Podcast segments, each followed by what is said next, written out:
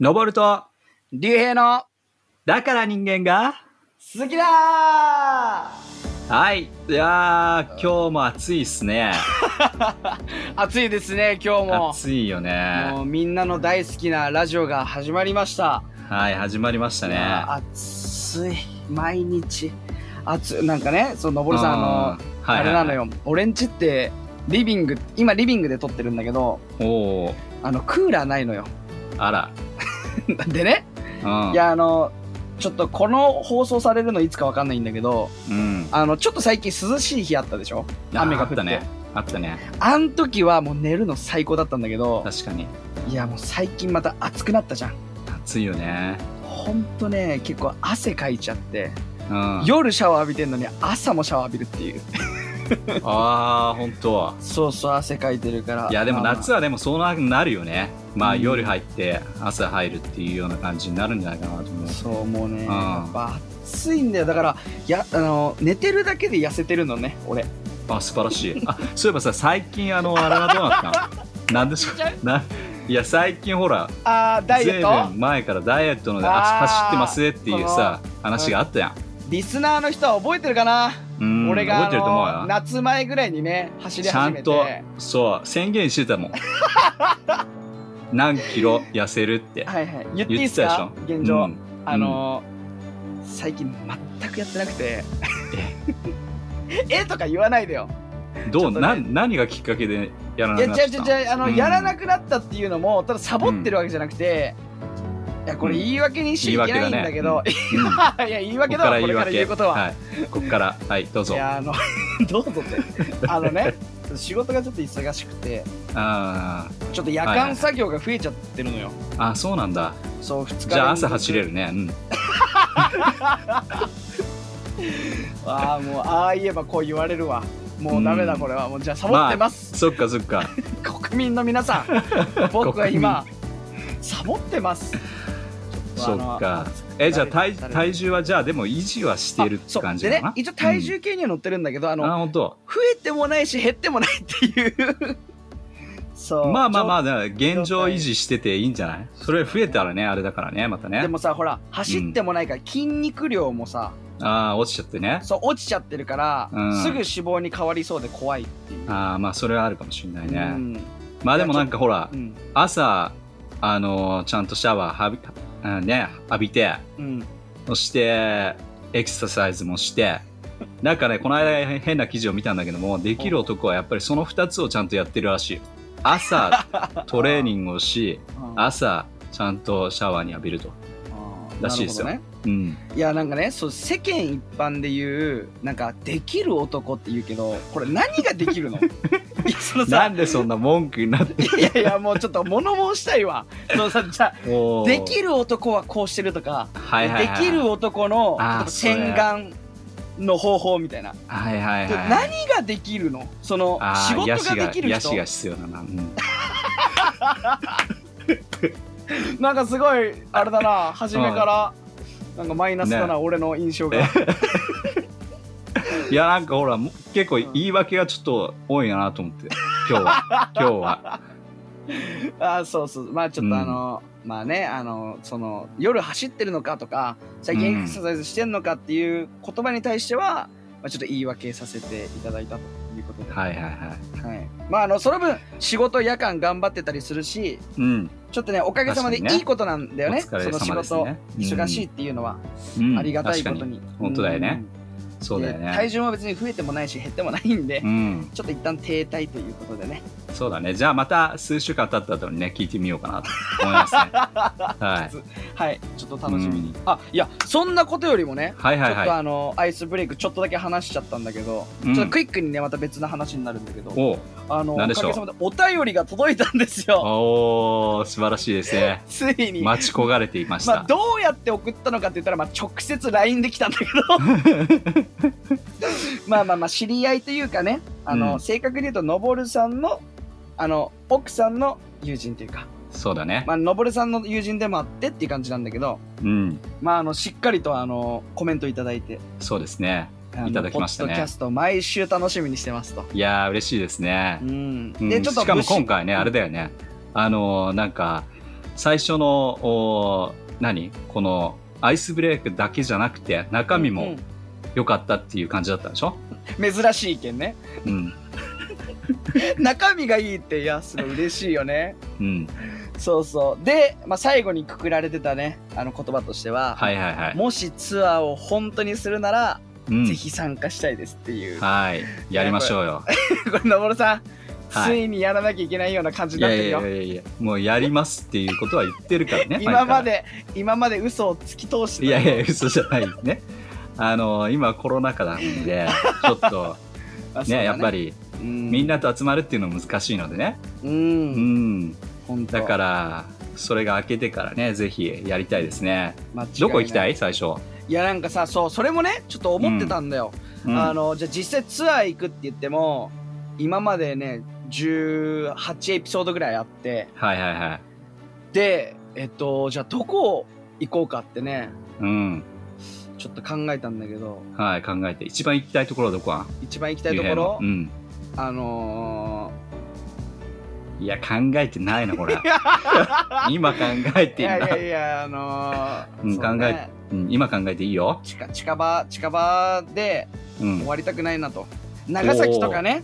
ああいいですでね美味しいご飯とかを食べながらはいはいはいはい。あのねのぼるさんの話とか聞けたら。確かにね。それはちょっとううんん先になりそうだけどね、そうそうそう。うん。ねまあ本当に近場だったら結構ね早く行けるんじゃないかな、そうそう。だから現実的なところで言うと、うん、まあ一番最初のエピソードだったあの、うん。上のはいはいはい。西郷隆盛の像を見て「えーうん。経典愛人」っていうねい言葉がうね文字が刻まれてる。書かれてる。うん確かにね。そう像を見に行ったりとか。うん。ねまあ上野だったらそのあのなんていうの？動物園もあるし博物館もあるし 普通にそのあるしね。確かにね。あの像終わって、はいね。解散じゃつまんないじゃん。じゃなくてね違うものもね。そう。そう動物好きのね竜兵君にはねその後あるしね。そうだね。そう、うん。動物園とかみんなで行ったりしたらもう面白いかもしれないね。う仲良くなれるかなとうん。思ってるんですけど、はいはいはいのぼるさんは？ちなみにあの今まで行ったことあるところもあると思うけど、うん。みんなとはどこ行きたい？いやあの勝海舟のねあの大田区にある、えー足を洗う公園。うん。せ泉足公園でしたっけ、うんうん、うん、そこにちょっと行って博物館もねあるのでぜひそこも行ってみたいなっていうふうに思って。いいね。うん。まあそことあとはあのーあとはあのー沈黙の話をした時にね。はいはいはい。うんいろいろ出てきたと思うんだけどもうん。もう東京でもやっぱりあの十字架上で、えー本当に迫害にあってそして亡くなったあー、まあ、死刑になったっていうところがね結構跡地としてあるので、はいはい。まあ、その跡地にちょっと行ったりするっていうのも面白いと思うしいいね。まあなんか跡地に行くとねまたちょっとこの話になって長くなるのやめた。はい。また今度別の機会で。そうだね。うん今話そうとしちゃった。ね。最初最最近時勢がね。時勢時勢が時勢の例が強まってる、強まってる。めっちゃ大事じゃん大切 あのでもほら泉足公園だとさ、うん。ほらあの、もしもしかしたらその俺たちがツアーできる頃には、はいはい、五千はい、円札が津田梅子になってるかもおー知れないよね。そっかそっか。それもなんかあれですね、そこと絡めてね、うん、また話を聞けたりしたら面白いかもね、うん。そうだね。うん、うんうん。よく覚えてるね。さすいやがあの俺が一番ラジオ聞いてるかもしれない、何度も何度も聞いてるんだよねね。そうそう反省をするためとかね。ああいや素晴らしいですね。そうそうそう、うん。まあ聞いてますよいつも。はい。うん。いやでも本当にありがたいですあのコメントとか、ね嬉しいでそういうすねご意見とか。う、ん。うんあのどこに残したらいいってね言われるけどまあ俺らの LINE を知ってれば LINE にそうだね、まあ、あとはあのあのポッドキャストとかのところでもねあの、うんうん。星をつけながらあの、コメントも残せるのでなんかこう自分で差し支えなければ自分のコメントをぜひみんなにもこうななんつうのかな出してもいいんであれば、うん。そこでコメントしてくれるとねみんなも見れたりするので今後見ようかなっていうふうに思う人がそこを読んであやめようかなとか、あよ ね、聞こうかなっていう判断にできると思うので、うん。やめようかなはちょっと困っちゃやめようかなちょっとないですね。はい、いやでも本当ねレビューしてくれて本当にありがとうって感じだし。嬉しいですね。うんうんう、うん。んなんかね実はあのポッドキャストの方でももう一個拾えてないコメントがあって、はいはいはい、ね、今度女性も取り上げてくれたら嬉しいですとああそういうのもあってましたね。そうそうそう、ん言ってくれてるからね。そういうリクエスト、ぜひあのちょっと考えなきゃいけないこととかはちょっと先になっちゃうかもしれないんだけど。そうだね。そう必ずあの聞くので。だから女性がメインで、うん、えっと取り上げるようにもちょっと今後していきたいなとも思うんで、はい。はいいいですね。よろしくお願いします。はい。ありがとうございます皆さん。はい。はい、ということで今日はねうん。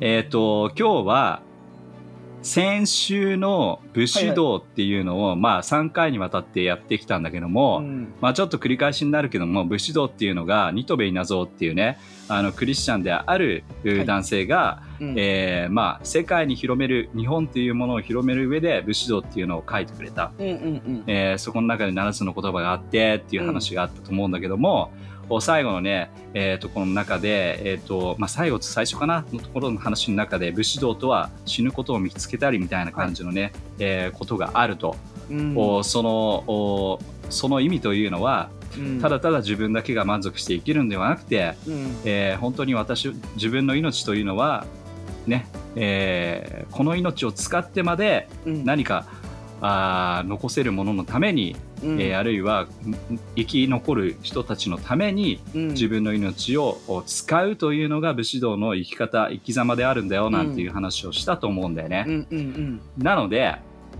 ちょっとその辺のところをこう踏まえてはいはい。えー具体的なちょっと話をこうしていければいいかなというふうに思って、まあ、うん。先週あの昭和っていう話をしたのでずっとね、はい。めあの江戸おの終わりの話をし江戸え違うね。江戸じゃなくてうんうん。明治の話をして、そうだね。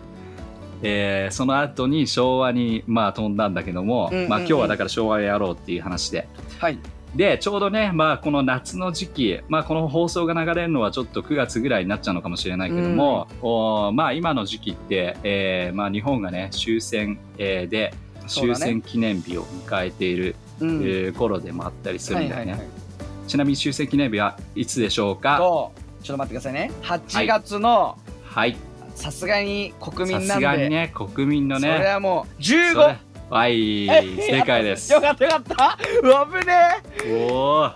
えいやで結構ねあの、うん。しあの国民の、まあ、記念日って言ったらいいのかな。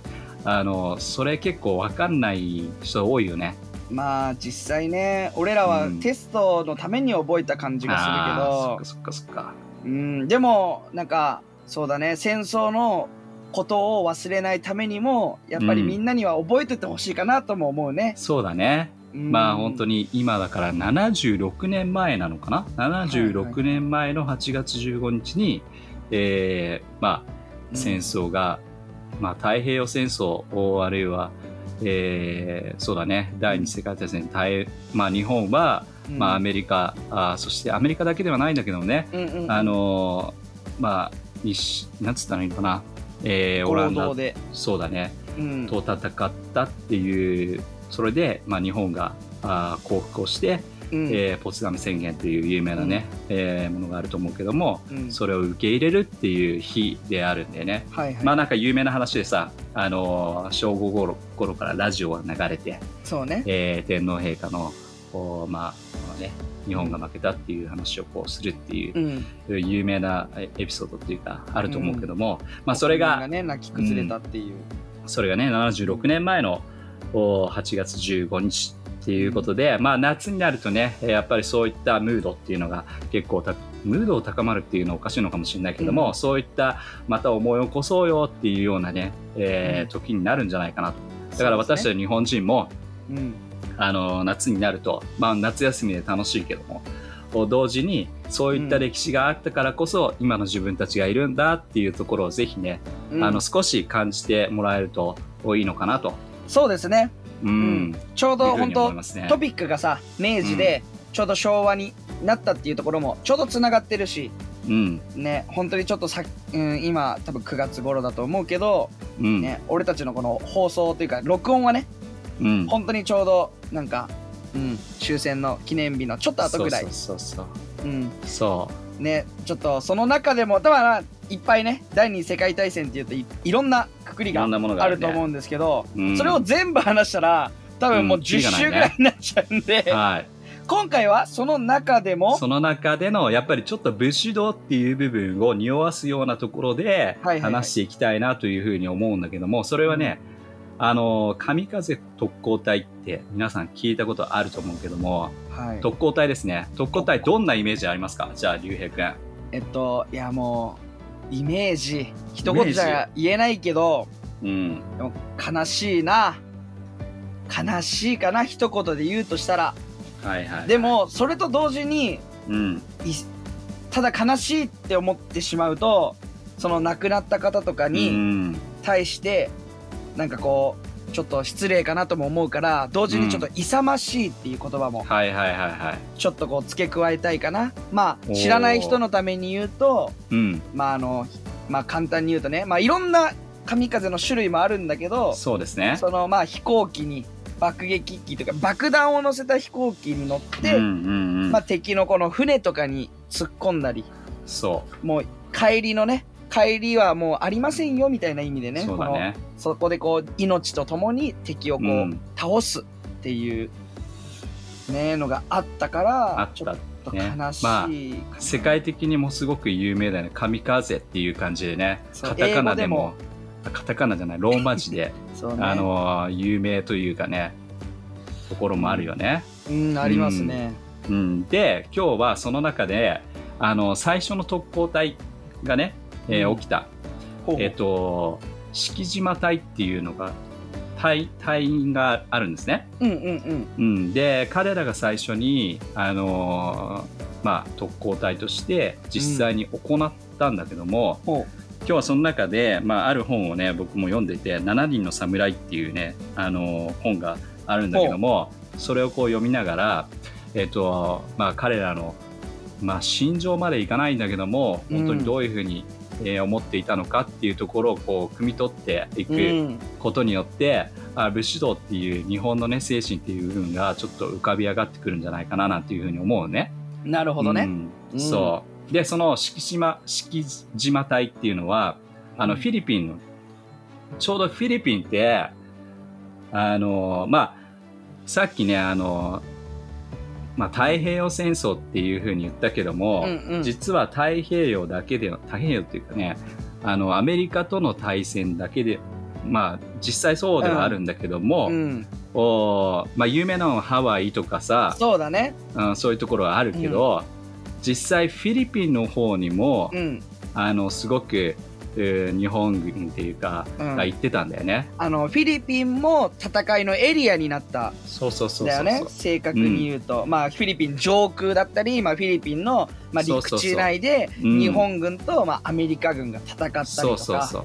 そう。そうなんだよね。まあ、うん。実際ねフィリピンっていうのはすごく重要なね場所でうん。あって、でなぜ重要かって言ったら、まあ、日本はとにかくあの石油がない石油が自分でね、あの作れないからうん。あの輸入に頼るっていうことだったりね、うんうん。でその輸入に頼る頼る上で、えーそこのフィリピンのお近くの海をやっぱり通らなきゃいけないっていうところもあるんで、はいフィリピンをちゃんと押さえておくとか、うん。えーいうところって非常に、えー今後の日本が存続する上で必要、別にね、うん。あの戦争をこれからずっとしていくっていうわけだけじゃなくて、うん。うんうん日本人の国民一人一人もやっぱり石油に頼るっていう時代が続いていくので、うん。そういった意味でもやっぱり石油が必要だとうん。いうところでそこを抑えたいっていう部分でうん。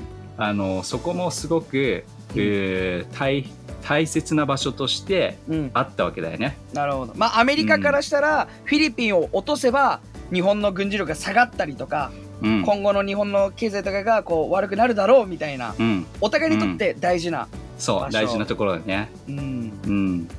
まあ、今回はね、まあ、アメリカと日本っていう部分で別にアメリカが悪いとか日本が悪いとかそういった話をしたいわけではしなくて、うんうん。まあ、その一人一人の個人の戦いの中でのこの思いっていう部分に焦点を当てていきたいなと。まあ、なるほど。こうやってね戦争の話をしたりするとどうしても相手国がいるとさ、うんうん。どうしても相手国のお国の人たちもいるのでもしかしてこのラジオの中でもね、そういうふうに聞いてる人もいる、ううん。違った国の中でね聞いてる人たちもいると思うから、うん。まあ、そこの中でこう嫌な思いになってほしくないっていうところもあるので、うん。ね。まあ、こう今回は日本側の日本の兵士の人たちに関しての、まあ、うん。この一人一人をどういうふうに生きたのかっていう部分をちょっと見ていきたいなと。うんピックアップしてね、そうだね。なるほどそう。で、そこで、まあちょっとこの本によるとね、その、まあそのフィリピンをこう攻撃していくんだけども、うんすごくね、この本ではすごく正確にというか、あの、こも細かく書いてるのね。うんうんうんうんあのーそのどの船にどう渡っていって、え5人のね人があー行くんだけども、うん。ね、飛行機とともに。うん。でその2体が最初にどこに行ってとか、うん。行った1機は、えーそのまま、えー、と船に当たらず、うん。そのまま海に突っ込んでしまったとか、うん。すごく細かく書いてるものがあるんだけども、うん。まあ、このね、なんせこのお5人の特攻隊が結構成功したんだよね。あなるほど。うん、実際有効だったんだ。有効だったあね。りゃりゃ。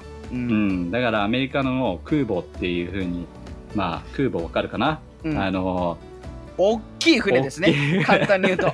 あの戦闘機とかが発射したりまた帰ってきたりすそうそうそうそうる基地のようなそう大きい船。そうそう船そう海の中で基地ができるみたいなね。そんな感じの船が大きいなんだけど、そこに1機があ2機がちゃんと突っ込むちゃんとっていうのもあれだけど突っ込んで、えー壊滅して沈むのよ。うん。うん、でえっとまあそこの中で、えーもう3隻ぐらいね確か傷を負わせて、うん。えー考えてみるとまあこのね5人のおうん。その特攻隊最初の特攻隊の人たちがうん。5人の命を使ってその大きな船うん。と、おまた3隻のおその空母をうん。打撃を与えたっていうことで結構大成功うん。なわけよね。効率がいいと。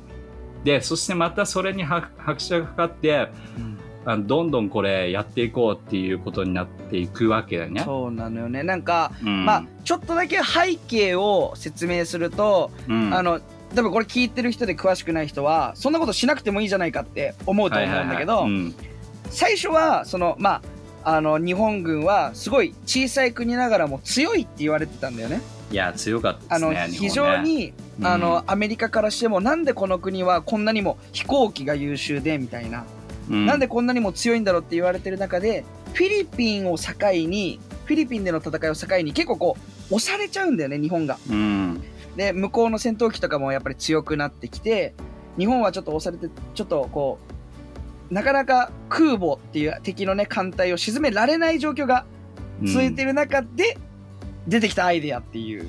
そうだね。もう結構この辺のところっていうのも最後のまあやっぱりさっき言ったように石油がねやっぱり取れないっていうところもあって、うん。まあ日本のおまあそういった意味ではえーっとまあなんつうのかな。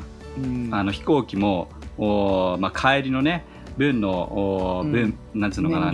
燃料もなく、うん。そのまま行かせて、うん。えーそして、えーやっぱり燃料がないので武器とかそういったものもこう難しい作るのも難しいし、うん。プラスそういった大きな船を走らせる、うん。えー飛行機を走らせる船を走らせるっていうのもうん徐々に難しくなっていくわけだよね。うんだからそこでもう最後にこうどうやったらいいかっていうところで、うん。まあ命をかけて、うん。えー行くっていう部分であるんだけども。なるほどなるほど、うん。ね。まあそのちょっと今聞いたら馬鹿げたようなアイデアがうん。実際に成功してしまったわけだね、そうだね。なるほどなるほど、まあそれで成功していって、えーうん。またそこからこの盛り上がっていくんだけどもうんまあでも最終的にそんなに成功してないっていうふうに言われてるね、うん。うん、その時はすごく成功したからまあどんどんそれがねあの神風特攻隊が今度沖縄の方でもね行っていったりとかするんだけども結局結局なんか成功率はそんなにね10%とかそういった感じで、うん。やっぱり難しさっていうのがねえーあったのかなと。うん、いうふうに思うんだけども、うん。でちょっとその辺のところでさっき言ったようにうん。このねあのー一人の個人の思いっていうところをちょっと汲み取っていきたいと思うから、うんうんその中で、えー、ともう一つね本があってその本に何が入ってあるかというと、うん。こうそのおまあ神風特攻隊に選ばれた人だけではなくて、この戦争の中で亡くなった人たち一人一人がうん。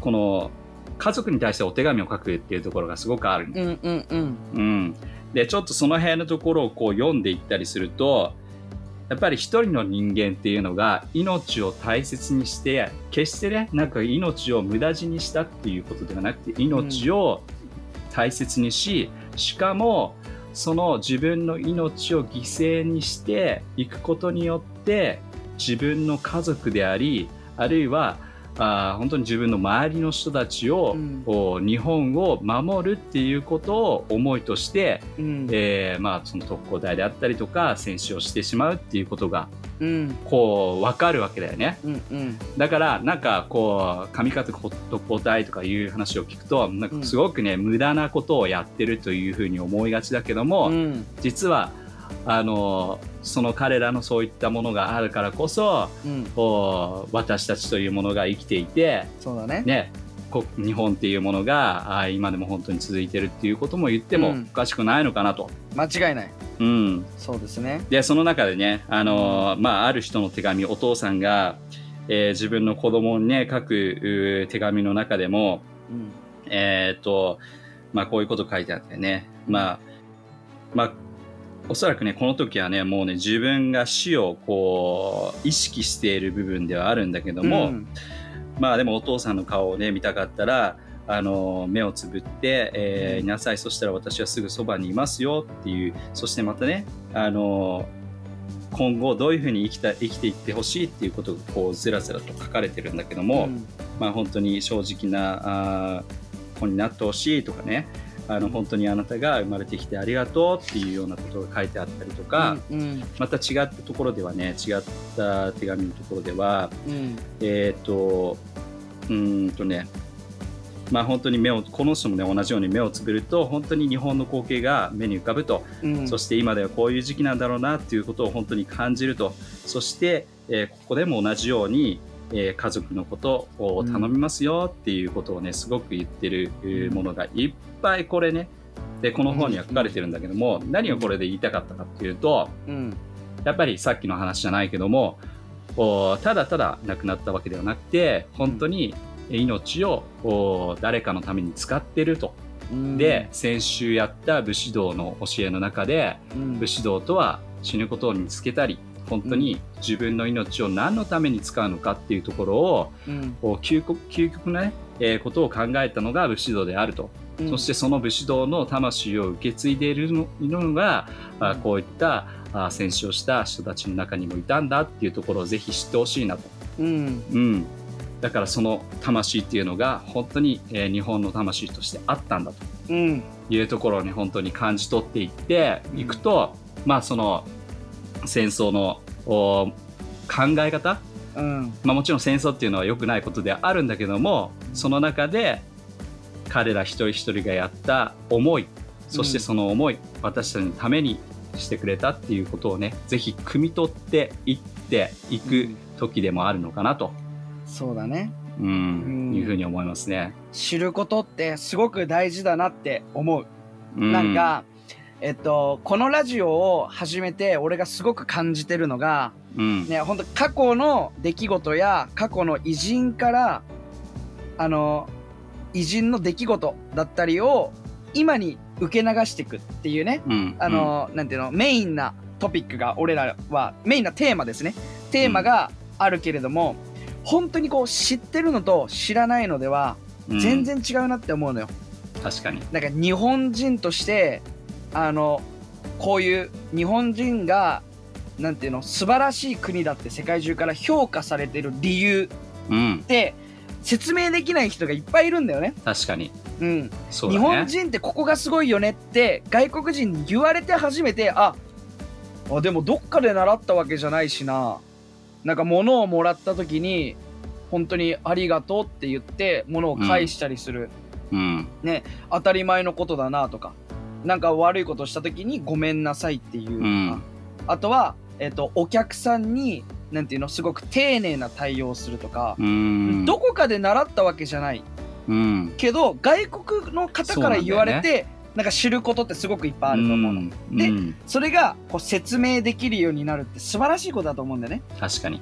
だからね。今のぼさんが言ったような過去にこういうことがあって神風が正しいか正しくないかではなくて、うんうんうん。この亡くなった方たちがどういう思いで、そうそうそう。うん、家族に向かって手紙を書いてたのかとか、うん。ね、あの日本の将来のことを思ってうん。亡くなったっていうのを知ることってすごく大事だと思う。大事だね。なんかアイデンティティにつながるというか。そうだね。うん、うんだ。ってその戦争をしてる最中ってすごくご飯もさ満足に食べれなかっただろうし、うん。娯楽もたくさんあったわけじゃない、うん。ね、生活も大変だったと思うけど、うん彼らが目をつむると、ね、日本がすごいたなんかいい方向に向かってるのがこう浮かぶとかうん。家族が笑ってる姿が浮かぶそのために俺はこの命を燃やす、うん。ね、これがなんか武士道にすごいつながるのかなってそうだね。うん、もうだからなんか俺らも、じゃあ今何をしてるんだろうってね目をつぶった時に2200年の東京、まあ、日本が浮かんでるのか、うん。ね、そうじゃないじゃん。なんかこう目つぶった時にさなんか 眠い眠いなとか思うわけでしょ？ね？眠いなとか、今日は暑いなとか。暑いなとかね。もう目つぶって自分の感情ですね。そう、うん。何も思い浮かばないわけよ。ねだからこの戦戦争のうん。なんか時期にまあ、うん黙祷とかもあるけどさなんかその、うん地震の時に黙祷するとかうん。ねそれもある意味い祈りの一種かもしれないけど、うん。ね目をつぶって何かこう日本のことを考えるっていうのはすごくいいことかもうんし。れないですね。うん。うん、そうですね。まあでもやっぱりこのうんね、竜兵が言ってくれたように、あのーまあ、先週ね言ってくれた日本人のなんかこうね武士道っていうのを聞いたりすると、自然とこう自分の DNA が反応するっていうようなことを言ってくれたんだけども、うんもうなんかやっぱり私たちのこうやって、えーまあね戦戦争時代に生きていた、まあ、うんひいおじいちゃんぐらいの世代であると思う。おじいちゃん、ねおじいちゃんかひいおじいちゃんかぐらいかなうんの世代の人たちなんだけども、なんかこう日本のことを将来の日本っていうのを、まあ、具体的にそんなに描かなかったかもしれないけども子供たちとか次世代とかねそのために自分の命を犠牲にするんだよっていうことを思ってくれてたっていうところを、ね。私たちもそれを知っていくっていうのが大切なのかなというふうに思うし。違いない。うん、間違いない。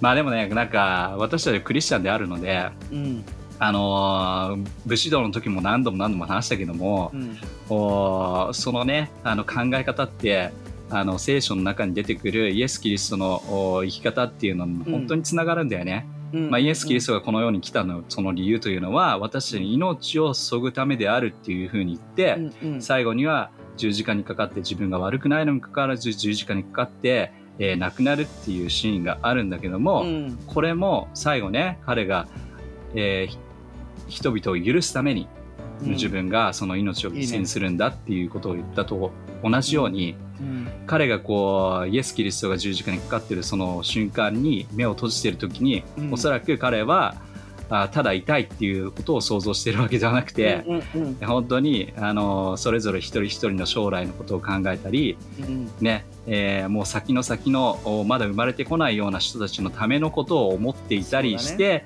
自分の命を投げ出したっていうところなんだよね、だからそこのところもなんかこう武士道と武士道がさニトビ謎とクリスチャンが書いたっていうところもあって、うんなんかこうすごくいろんなところでつながり合うっていうところがあるんだよね。いいね。うん。間違いない。そうだね、うん。なんかその本当に次の世代のためにうん。何かをするっていうのはうん。素晴らしいことだと思うのよ、うん。本当になんか神風の人があの国を勝利に導くうん。ために、あの自分の死まあ実際天皇様のためとかまあいろいろね言ってるけれども、うん。なんか本当その勝利のためにとか次の世代のためにうん。命を燃やした人から、うん。俺らもすごい学べることっていっぱいあると思う。ん、確かに、う、ね、命を燃やすことはないかもしれないけど、そうなんだよね、うん。このでも生きる。うん。どうぞ、つ次の世代の人のためにいや自分もねなんか炎を燃やしていきたいと思うよ、うん、本当にそう思う。だからこのね3週間の間でこう何のために自分は生きているのかっていう部分の中で、自分の命を何のためにこう燃やすことができるのかっていうところをなんか再び考えるきっかけになればうん。嬉しいなといいっすね。思いますね。はいはいはい。最高ですね、うん。うん。という感じで今日はこの辺でね。いやもっともっと本当はねあのあー掘り下げていきたいね。それ以外にもあるんですよ。もう一人一人のなあんかね。あの神風特攻隊の人の残した遺書っていうのも、ああそれね。本当本ね当にね読むべきだなって思う。ある、本当。まあね、あの、ここでね、神風こと、さっきの挙げた5人の中でも、19歳とか20歳なのね、みんな。そうなみんなじゃないけど、あの、2人ぐらいはそうなのよ。うん。だからその短い人生の中で、えーしかないんだけど、うん。最後にはやっぱり、まあもちろんさっき言ってるように天皇とか国とかそういうふうなことを言ってるけども、それは結構綺麗めの言葉よ。そうそうそうそうよ。本当のことは家族のことを思うの最後にはね。自分の近い存在の人たちが無事で自分の命がここでなくなるけども、うんそのために彼らが、あのー少しでも長く生きられるんだという思いで突っ込んでいくわけよ。そうなのよ。うん、ねいやなんか、あの例えばねその若いって言っても、まあ、2 5 6とかの人、俺と同じぐらいの世代の人は、うん。まあ、実際あのなんていうの奥さんが自分の故郷にはいて、子供もいてっていうね、うん。年齢だったりするんだよね当時は。うん。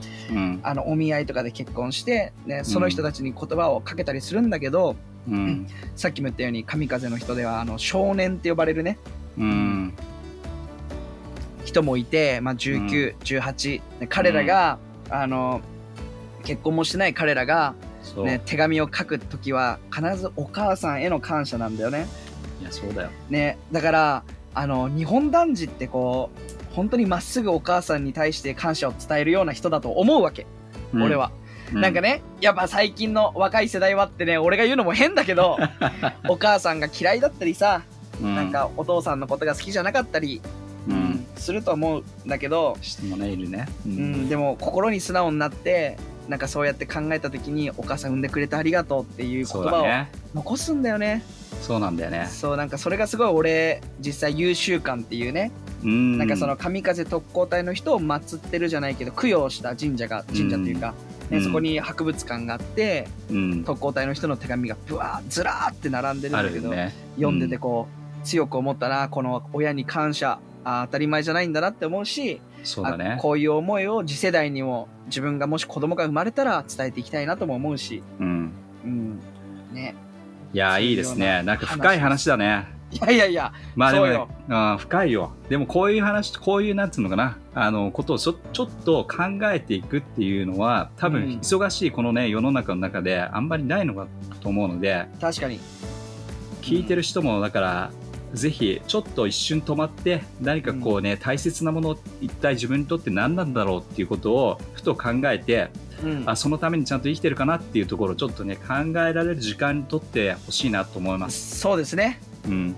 いやー間違いない、うん。ということでもうは38分なのでもう終わりにしましょ よっしゃ。うもう時間ばっかり気にしちゃったもん。はい、そうね。ということでまあ今日楽しくいきました。なんだその一言。なんだ楽しく行きましたって。何それ。そんなこと言ってなかったじゃん今まで。いやいやだそから。の。楽しみがあった方がいいかなと思って。無理やりこう自分でこうね持ってった部分もあるけど。いやなんかその楽しく行きましたって言えばリスナーの人があ楽しかったなって思うと思った？それちょっとねそう思った。まあまあまあ楽しかったかどうかはねその人次第なんだけど、うん、うん。なんかまあ受け取ってもらったら嬉しいなっていう思いですよ。そうですね。うん。はい。ちなみに来週はどんなことを話すんですか、来週はですね日本の始まりっていう感じのところをちょっと触れていきたいと思います。ほう日本の始まり、なのでちょっと歴史的な部分ではあるんだけども、うん、うん、まあちょっと天皇っていうところもね触れて、天皇ですね天皇様、ううん。ん、いきたいと思います。よっしゃ。はい。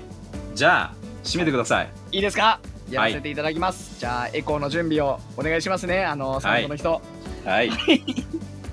それじゃあ来週もまた聞き逃せないね。はいじゃあまた来週聞いてください。バイバイ。バイバイまたね